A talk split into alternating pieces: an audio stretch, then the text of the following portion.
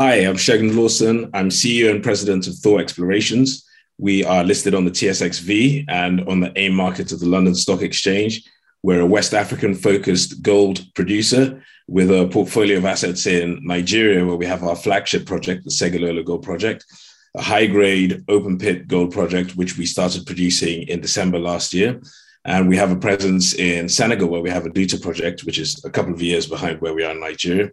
And um, one thing I really like to emphasize is we have a portfolio as a first mover in Nigeria, a portfolio of exploration assets we're looking to advance over the next few years. Hello, my name is uh, Sean Pollard. I am one of the founders and the CFO of Westhaven Gold Corp. We trade on the uh, Venture Exchange as well. Their ticker is WHN. Uh, for the better part of the last decade, we've been uh, building the preeminent land position on the uh, Spences Bridge Gold Belt, which is uh, southern British Columbia. And more recently, in 2018, we were one of the best performing equities on the exchange when we made a very high grade gold discovery on our Shovelnose gold property. Since then, uh, we've gone on to publish our, our maiden resource this year, which is 1.1 million ounces gold equivalent. And we've gone on to find additional zones of high grade gold outside of this uh, uh, resource. Uh, this year, we've had some of the best drill results in Canada, including 23 meters of 37 grams per ton gold, 8 meters of 20 grams, so on. We have two drills turning currently, um, 36 holes in different stages of processing, no shortage of uh, potential near term drill results catalysts on the horizon. My name is Brad Rourke, and I'm president and CEO of Scottie Resources, also operating in British Columbia, a little bit further north than Sean, in an area known as the Golden Triangle. Uh, as Sean, we have a new discovery as well, and we just put our third drill on on the project. Should be uh, turning today. So uh, much, you know, it's been a, a, exercise of consolidation and and exploration, and uh, you know, we're excited to get at it, even in spite of a very challenging market. So. Well, well, you said it. Uh, it's, it's, a challenging market. Um, I'm not, not sure people um, all have the same reasons as to why they believe it to be um, challenging. Like Segun, you you just you got into production at the end of last year, first commercial uh, production Q, Q1 this uh, this year. What are the what are the challenges that you face? I would assume inflation was a big part of that, but what what was it? Um, I think general market sentiment and um, really um, getting the market, convincing the market about the credibility of the company of, of the project. We've now, since transitioning from an exploration company, have successfully uh, produced gold in December. We produced over 21,000 ounces in Q1 this year. We improved that in Q2 by over 11%, produced just under 24,000 ounces. So we're over 45,000 ounces for the year. I think uh, there's also worth emphasizing that we've done all this within cost uh, budget of around about $800 per ounce. And we're aiming for 100,000 ounces of production this year. Um, so we we do believe that you know once we continue to demonstrate to the market that we're producing, we're producing within budget. Um, I I hope the market starts uh, giving us the credibility we we deserve.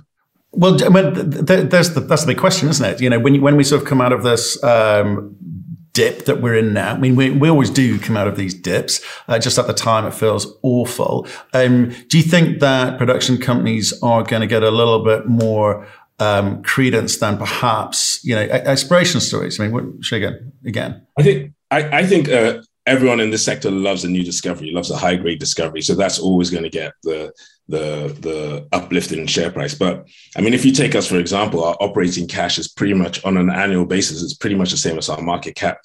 So there's definitely some um, some re-rating opportunity there. Um, and then to add to that, we we're not just about um, production now, you know, we are a first mover in Nigeria, and we've taken that opportunity to to um, pick up more ground. We've built up a ground of over 1,300 square kilometers, very prospective, underexplored by modern exploration techniques, uh, ground around us within tracking distance. So to answer your question directly, I think a re-rating would be natural should we continue to perform. But I do think the exploration side of the story is what a lot of retail investors look for.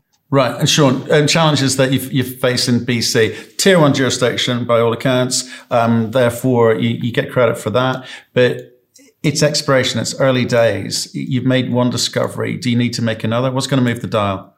Well, it's interesting because the the Shovelnose property, I mean, we have a major highway literally cutting through the western portion of our claims. We're just south of the city of Merritt. So we have access, we have infrastructure. There's no helicopters, no camps. The Shovelnose drilling is pretty easy going. I mean, you can be at a Boston pizza having a pint by six if you want to be.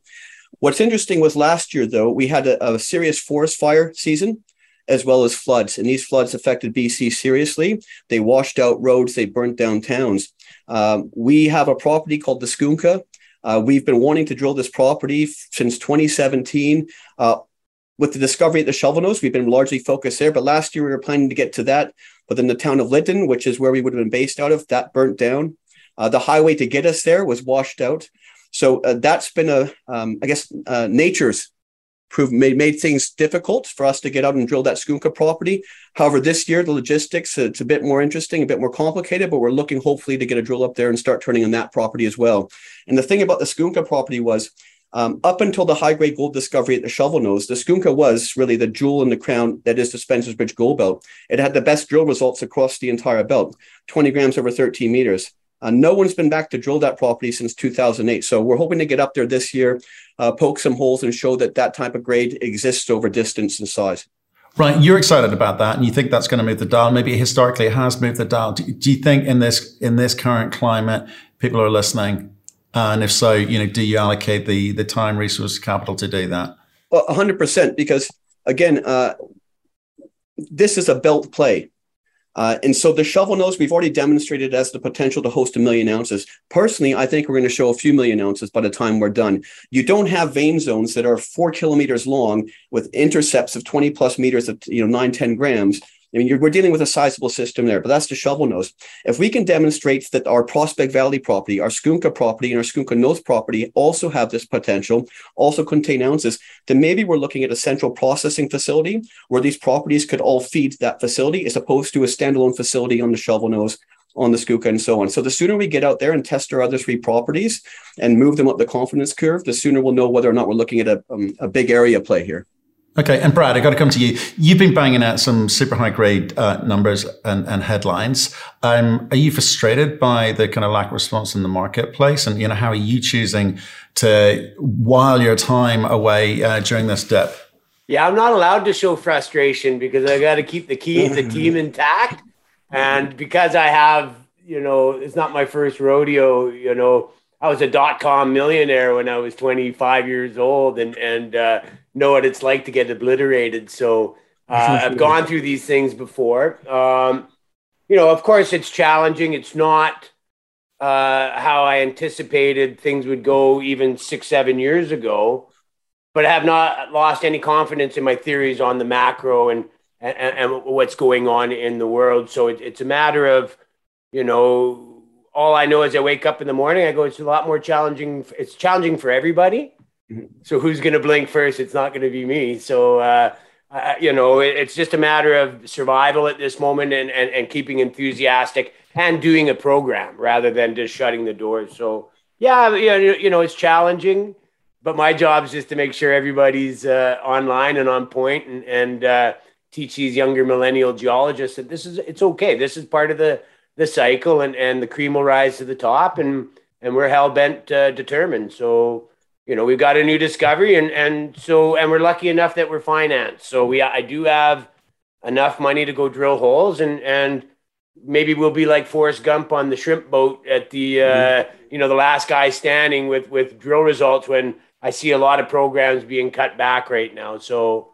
you know our well, business, that's a, that's a great point. Minds, that's a great point, Brad. I want to talk about that. literally, was a question I was going to ask you. You've got some cash. You've got a lot of cash available to you. But it's, I guess, what the market's looking for and your shareholders are looking for is like, well, what do you do with that cash, right? You can say, I'll hunker down and I'll kind of, I'll reduce any, any dilution, uh, you know, unnecessary spend, or I can go and try and make $1 worth $3. Has your, have your plans changed? Well, just to add to Brad's point here, his point, you know, we've been through these cycles before. Like I've been I've been in this business long enough to remember when we were excited when gold went from 250 through 300, right? I'm also old enough to remember when gold, uh, the global financial crisis, went quickly from 800 bucks to 1900 bucks in a, you know in a couple of years. Just because we have a gold price environment doesn't mean deals aren't getting done. I mean, think back to when gold was a thousand bucks. Kaminak, which is Eira Thomas, which is our chairman's uh, daughter, uh, she sold that project to Goldcorp for half a billion dollars. Right, so deals will get done. The cream will rise to the top.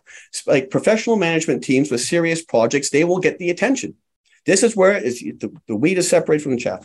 Chaff separated from the wheat. So no, no, I, I, think I think that's right. I think that's right, and I think that's the, the, nature of these sort of panels that we're putting together. It's just trying to help people understand what they should be looking at and what they should not really be worrying about because stuff happens, mining's tough, and all of that, right? But I've, I've I've got to come back to you now. That and as an ex banker, I'm saying this is when companies start doing well, you want to start throwing uh, money at them, right? So I know you've just got into production. You've you've got you've got three three projects in three different countries. I say you've got multiple projects in three different countries.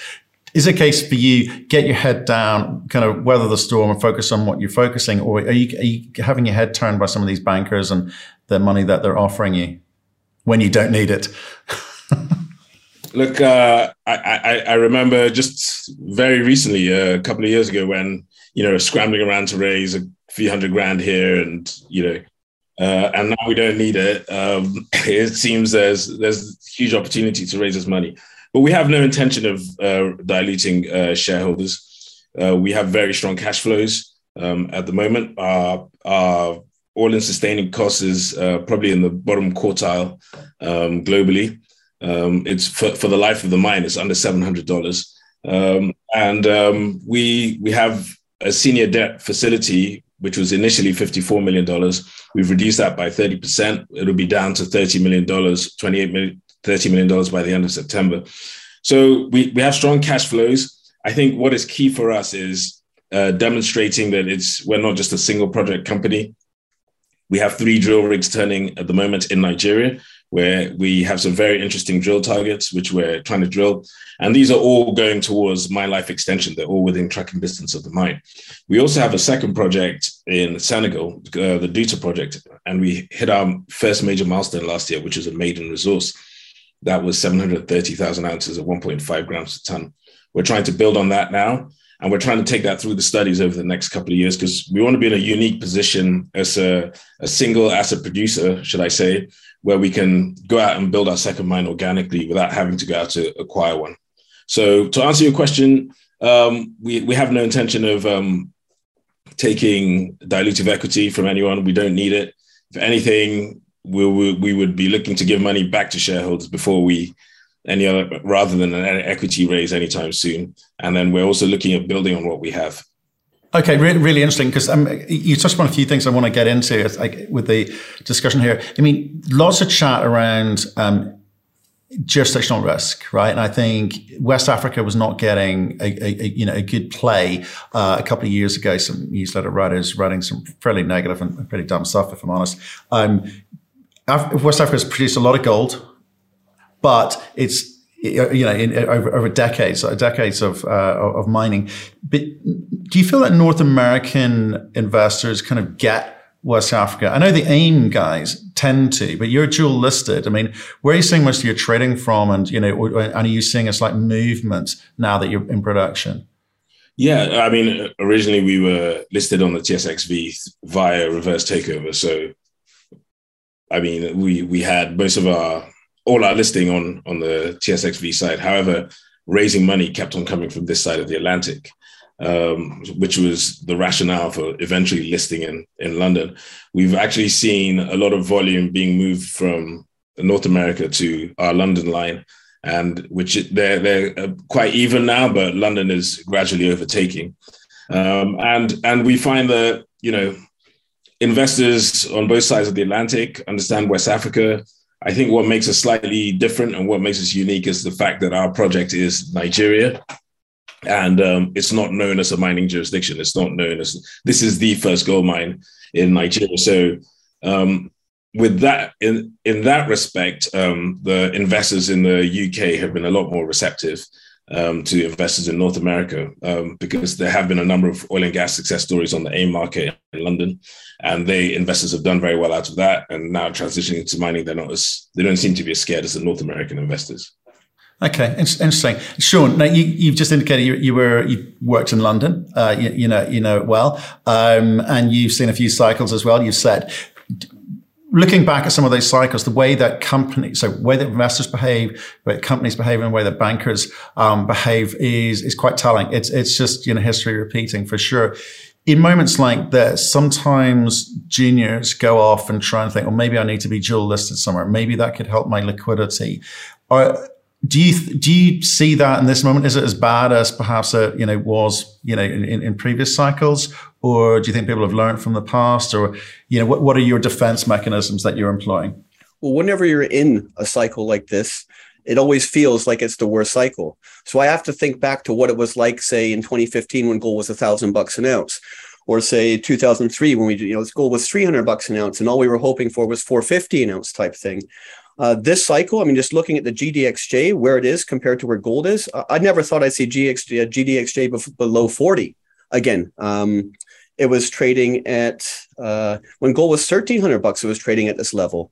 And uh, the major mining companies they're printing cash at $1700 gold right now. Their average all-in sustaining cost is around 1150 an ounce. So um, we just got to hunker down, keep our heads down, and be positive because we've seen this before, right? And again, the money, when it flows back into the sector, back into the space, it'll flow to those real companies that are generating good news flow, right?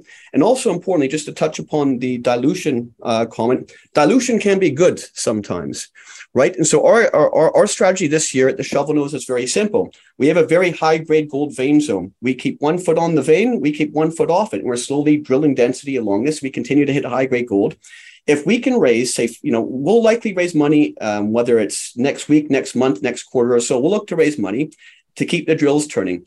Um, if we can add or, or double our resource and we only dilute the company by 10% to double that, well, I think that's money well spent. Okay, but talk to me about that concept of, you know, in storms like this, it shakes the trees a bit. Few people get shaken out, and you know the good companies survive. It, you you've got to truly believe that to think, well, actually, I don't mind the occasional dip in the market because it sorts the, you know, I say wait for the chaff to use your phrase from earlier. Um, but how do you ensure that you're one of the ones that survives? You know, and how do people identify that you will be one of the companies that survives? What, what should we be looking for? I think it depends on your goals right? We're an exploration, uh, we're exploration focused. Our goal is to advance this property as far downfield as possible and pass it off to a, a producer type company. Now, our management team has done that before. Uh, our chairman, Gren Thomas, has made multiple discoveries, created billions of dollars in market value over the years. Um, and so we sort of reverse engineered what a major mining company looks for, right? They want a tier one jurisdiction. Well, just in the last few years, Newmont came in in the big time way and acquired GT Gold. Newcrest came in, paid 800 million US dollars for a 75% interest in Imperial. Then they bought Pretium for 3.8 billion dollars. So the majors are coming to this province. They're looking for projects. So what does a project look like that they might be interested in? Okay, well, it has to be something that moves the needle. That means at least 2 million ounces. Well, I believe we're going to show more than 2 million ounces at the Shovelnose. And again, um, looking forward to uh, say things like internal rates of return. Well, we're off a highway, we're near a city. So right there, you're reducing your infrastructure, your upfront capex costs, and you don't have to build that stuff out. So chances are you're also collapsing your time to cash flow. So we believe we're going to show a multi-million ounce project with a significant, you know, with a high IRR, a small capex compared to a lot of people trying to bring on new projects in the middle of Timbuktu building something a major wants, basically.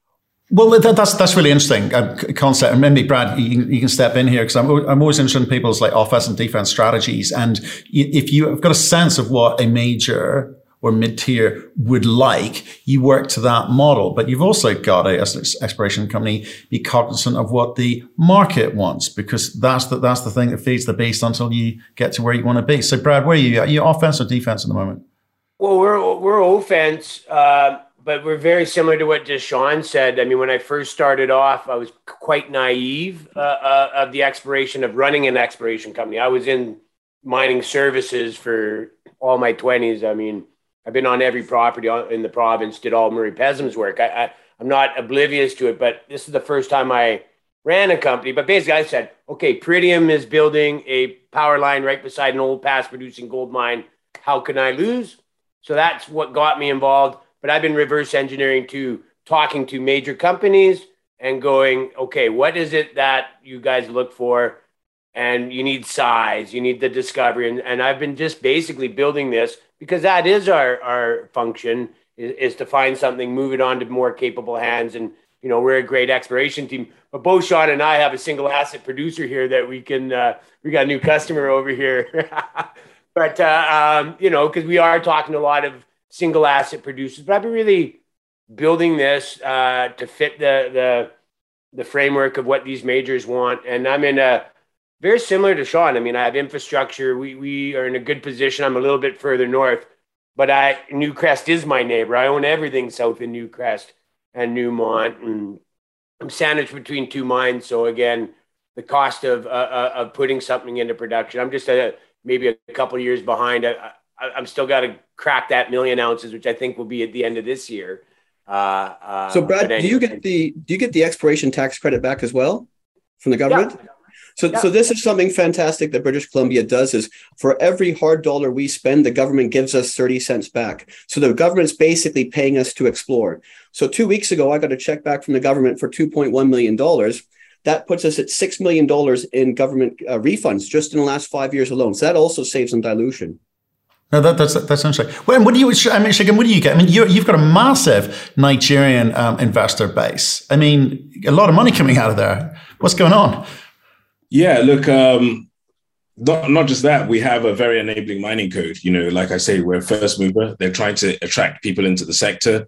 We have, you know, um, what we call a pioneer status for all mining companies, which means five years of zero tax payable for the first five years of production, plus capital recovery. So up to $90 million on our capex back, uh, tax free before we start paying corporation tax. So it's, it's, it's very enabling. Uh, we have free uh, repatriation of our div- dividends. We're allowed to earn our projects 100%. Um, yeah, and what can I say? It's a it's a low royalty rate uh, jurisdiction as well. It's about 1.5 percent on the on NSR uh, going to the government. So it's a very attractive mining code, and um, yeah, very value enhancing for for shareholders.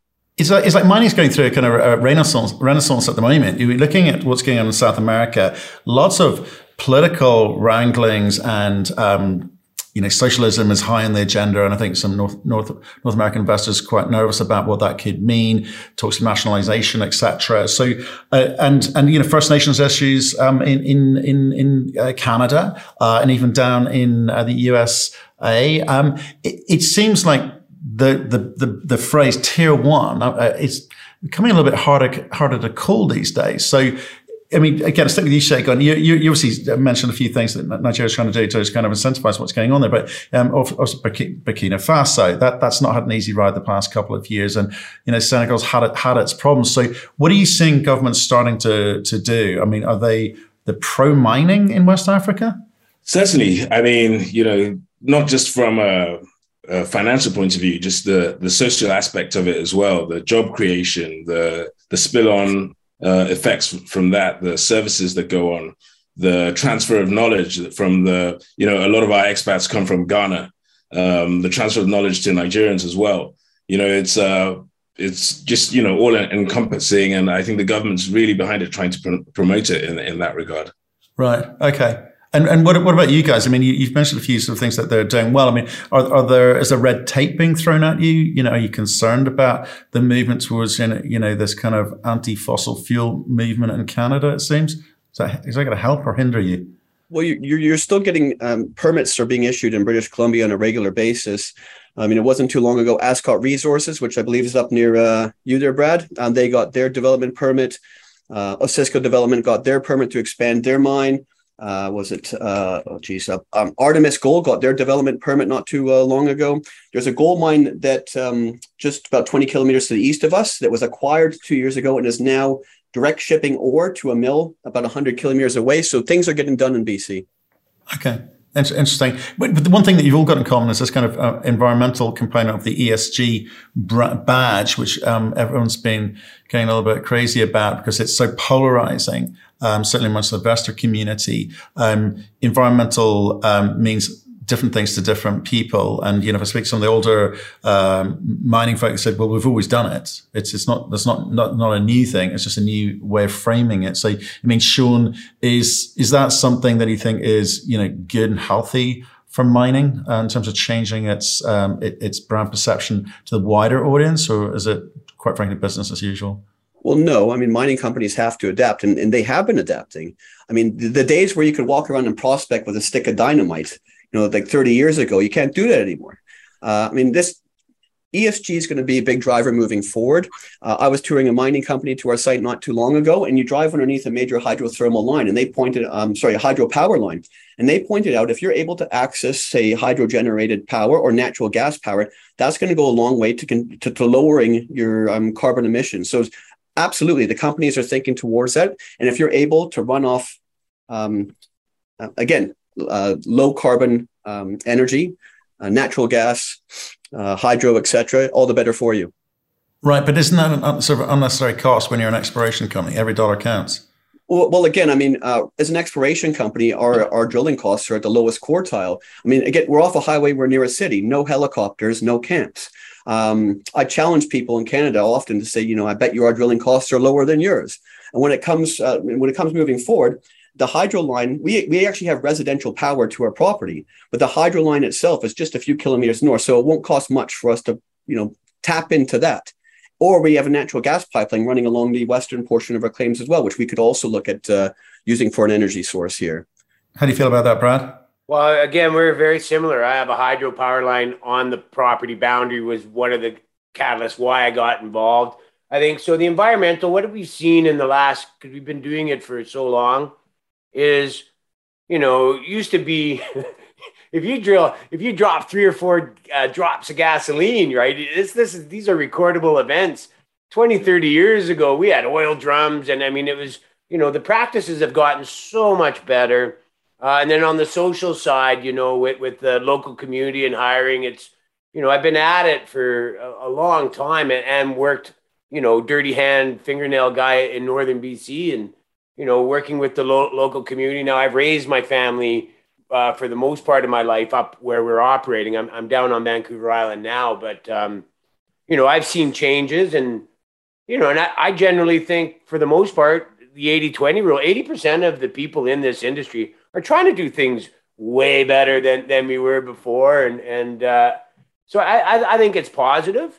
Uh, but you know, if I'm going to tout my project, I'm on a brownfield site. It's a past producing mine. I'm not disturbing anything, you know, and because I have hydropower and I'm in a very difficult place uh, in the world to explore because it's very rugged apart from where Spences Bridge is. But we're lucky too. We've got road access. We uh, we do use helicopters, but not on my main asset. It's all skid based. So um, you know, we're not disturbing a whole bunch of of uh, wildlife or anything like that. But you know, the ESG is here to stay, and and you know, we're it's it's not as cumbersome as one would think. Uh, it's just extra boxes that you have to check, and you know, mostly we're just trying to look after the local community, and we're on Nisga'a territory. Is is, is uh, where Scottie kind of sits, and the relationships fantastic, but it doesn't hurt that I coached most of the kids in northern BC of sports for 20, 20 years, so I know all the families personally. Um, so, anyways, it's it's great, and it's it's not really that much of an issue. And but I, I do think people should need to understand is these companies are doing really good work. Like we're not, you know, no one's hiding and burying barrels of oil anymore. And I think that might have been the case uh, in the 80s, right? But that's just the practices have changed. They're black and white. We're so much more responsible now. And I'm glad to hear it. I'm glad to hear it. And long may it continue um, along that path. Um, Segun, if, if, I look at um, West Africa, you talk about new, you know, good mining code in Nigeria. It'll be a new mining code, uh, presumably adopted from somewhere somewhere else. Um, everything's going to be fairly nascent in country. So things like mining new, but also things like ESG practice new. I mean, you presumably have got to work hand in hand with the Ministry of Mines to um, well, establish a kind of good conduct code there as well, don't you? Yeah, look, we we embrace ESG, uh, particularly being in Nigeria and the the history and track record in the Niger Delta on the oil and gas side. Yeah, uh, issues with the communities, and we found that having good ESG policies and full transparency, working hand in hand with the communities, has actually worked to our benefit. You know, it's uh, you know uh, giving employment, letting them understand, you know, the the timelines involved going from exploration through construction through to production. Um, on the um, on the carbon footprint side, another aspect about being in Nigeria, Um, there's a lot of natural gas. We fully transitioned all our power to CNG in May. We now run our process plants and all the electricity that comes to site uh, from CS um, from CNG, which has re- reduced our costs and our, our carbon footprint. And um, the same from, from the government side as well. So the government, um, yes, they do have, it's in its infancy in terms of the mining sector. However, we internally, we've taken it upon ourselves to try and keep the you know, world-class top standards uh, with our ESG. Right. Okay. And interesting. And, and in terms of the um, engagement with locals, is that it can't be just basic as like we just we just want jobs, we just want income. I know you built a, a big camp and some you know some permanent buildings there as well, so which is always going to be welcomed. Or do you have to sort of manage things slightly further afield as well? I'm, I'm focusing on uh, specifically because I'm, I'm, not quite sure what, what, the projects are that you're doing in um, Douta or, or, or Houndé at the moment. Yeah, no, no, it's not just as simple as that. Like I said, transparency was key. So letting them understand that, you know, for example, during the exploration phase, it's drilling is is very visual. You know, you've got massive RC and diamond rigs drilling 24 hours, pulling out coal from the ground. And then you go away and tell them, look, you haven't found anything yet, you haven't sold any gold. Um, and they find it hard to believe you. So it's an educative process as well, letting people know going through exploration, determining the economic feasibility of it, tapering our community projects to our budgets at, at, various stages through exploration, through development, and now we're in cash flow. So we've had a range of projects from simple projects like grading the roads and putting in boreholes while we're doing exploration to building schools, to giving scholarships, uh, tertiary education scholarships now, uh, medical centers. And I think what they find most appreciative is not just the jobs, it's the knowledge transfer, it's the upskilling of local um, community uh, members even something as simple as, as welding, um, you know, giving people the skills, uh, chemists to work in our labs, people who have secondary school education, and then upskilling them to work in in the labs to um, to actually uh, provide more value to us and earn more income for themselves. Okay. So, yeah. It's, it's interesting. I, I, I, did want to kind of ask you, get on to question, ask you about some multi-jurisdictional de-risking and, and so forth, but I, I made this conversation another day. Uh, so I want to kind of stick to when we came into this, which was people are nervous about the economy. You know, they're, they're worried about, um, you know, what it's going to mean. So this, all this printing of money has meant that um, we've got to pay for it at some point. So you know, taxes, taxes will go up, costs have gone up with inflation across the board, less uh, disposable income, less discretionary spend, and potentially that's affecting a big swathe of investors' decision making, right? So f- for you specifically, Segun, I'm going to ask the same of the all three people here. So how specifically have the markets affected you negatively, and what do you do about it? And you know, in, in the sense that you know, if you're concerned enough to kind of change the way that you have planned to do things, Segun, that's what for you. I'll stick with you for now. So when you say the markets, you mean in terms of our share price? Well, no, I mean, no, not not the not the no, not the market. I, mean, the market's more broad as to how they affect me, a retail investor. investor. I'm nervous, right? Should I be? Because I'm I'm giving a broad blanket approach of these are the problems all mining companies will face. But the reality is, different companies at different phases of their growth and different jurisdictions will be affected differently. So I want to know for you, how have you been affected specifically, and what have you done about it? Sure. Yeah. Look. Um, that's uh, all very all, all very uh, valid. I think across the across the board, everyone's been affected. Uh, one of the key ones has been, you know, the, the surging oil price and the diesel prices.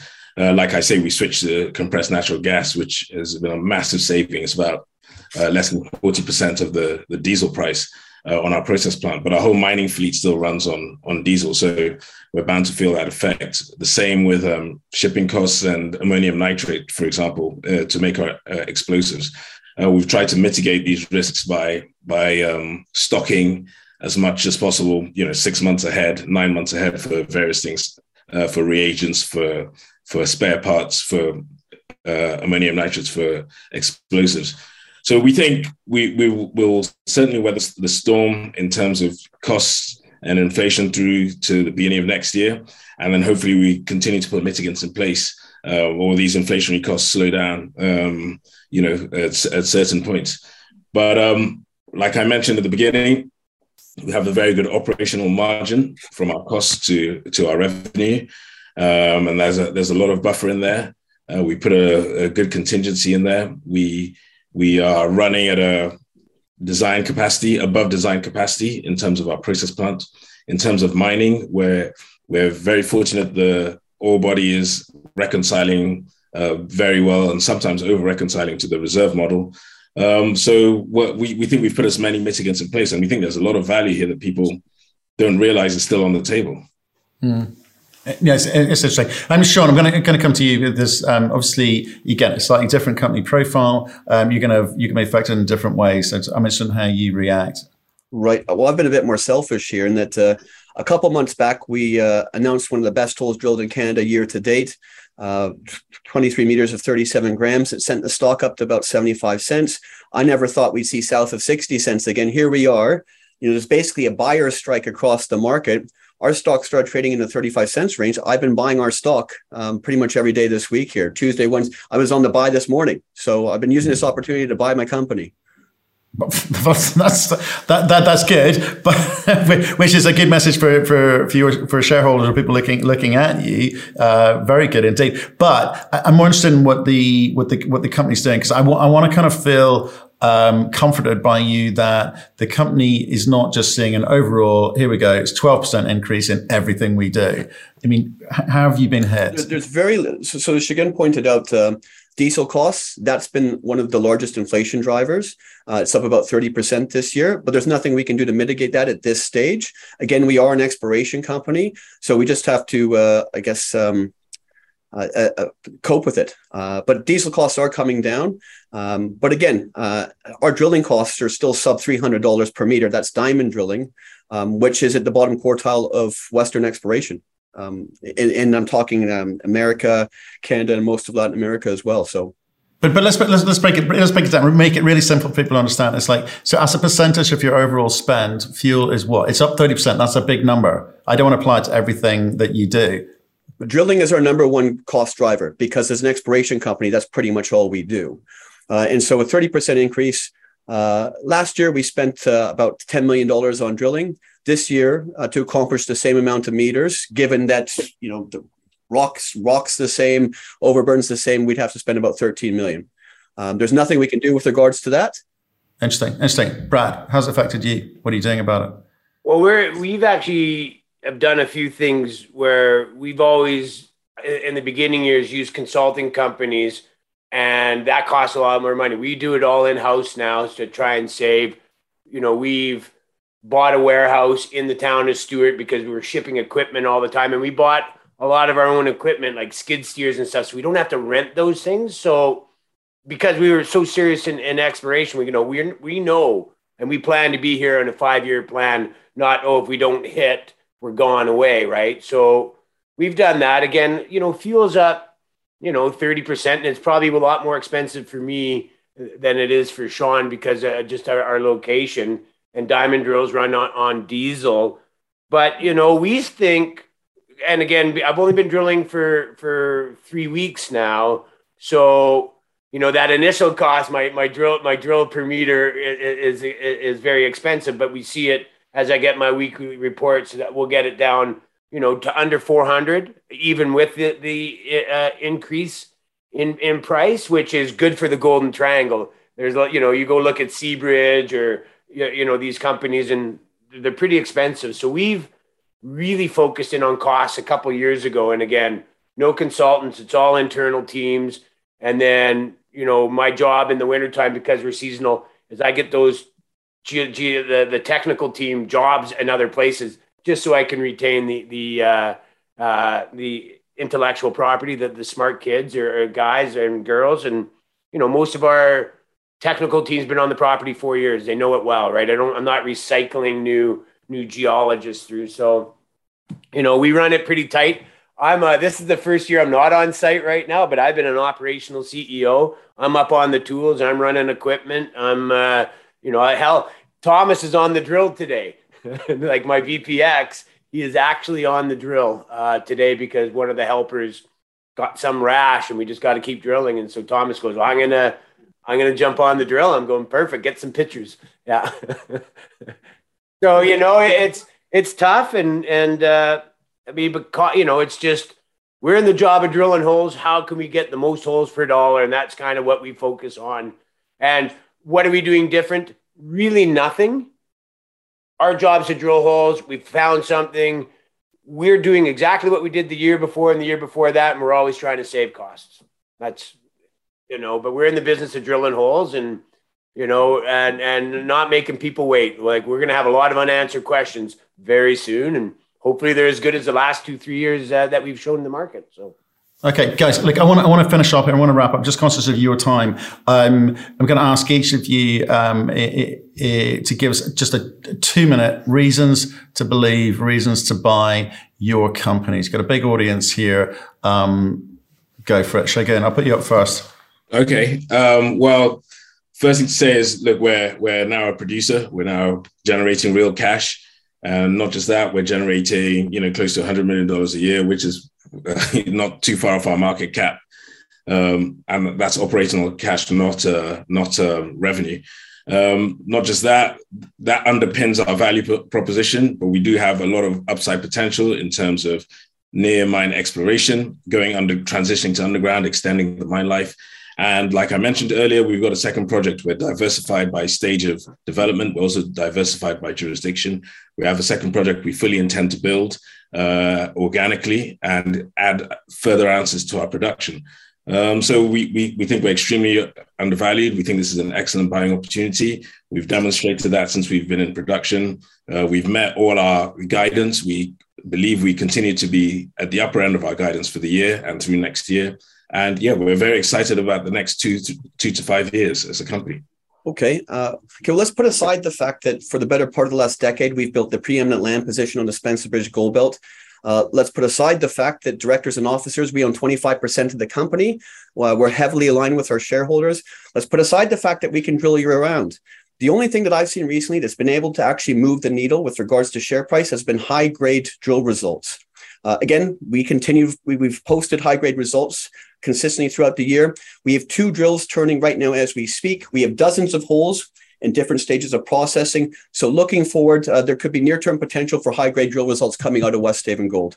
You know, Sean and I are so similar. Um, you know, we're following up on a new discovery with high, high, very high grade. Not quite 600 gram meters, but I do got 400 gram meter holes. So, uh, but I mean, it opened up my eyes at Westhaven, and it truly is a new discovery on his project for sure. Um, what what I can say is we have a new discovery on the Blueberry asset that we have.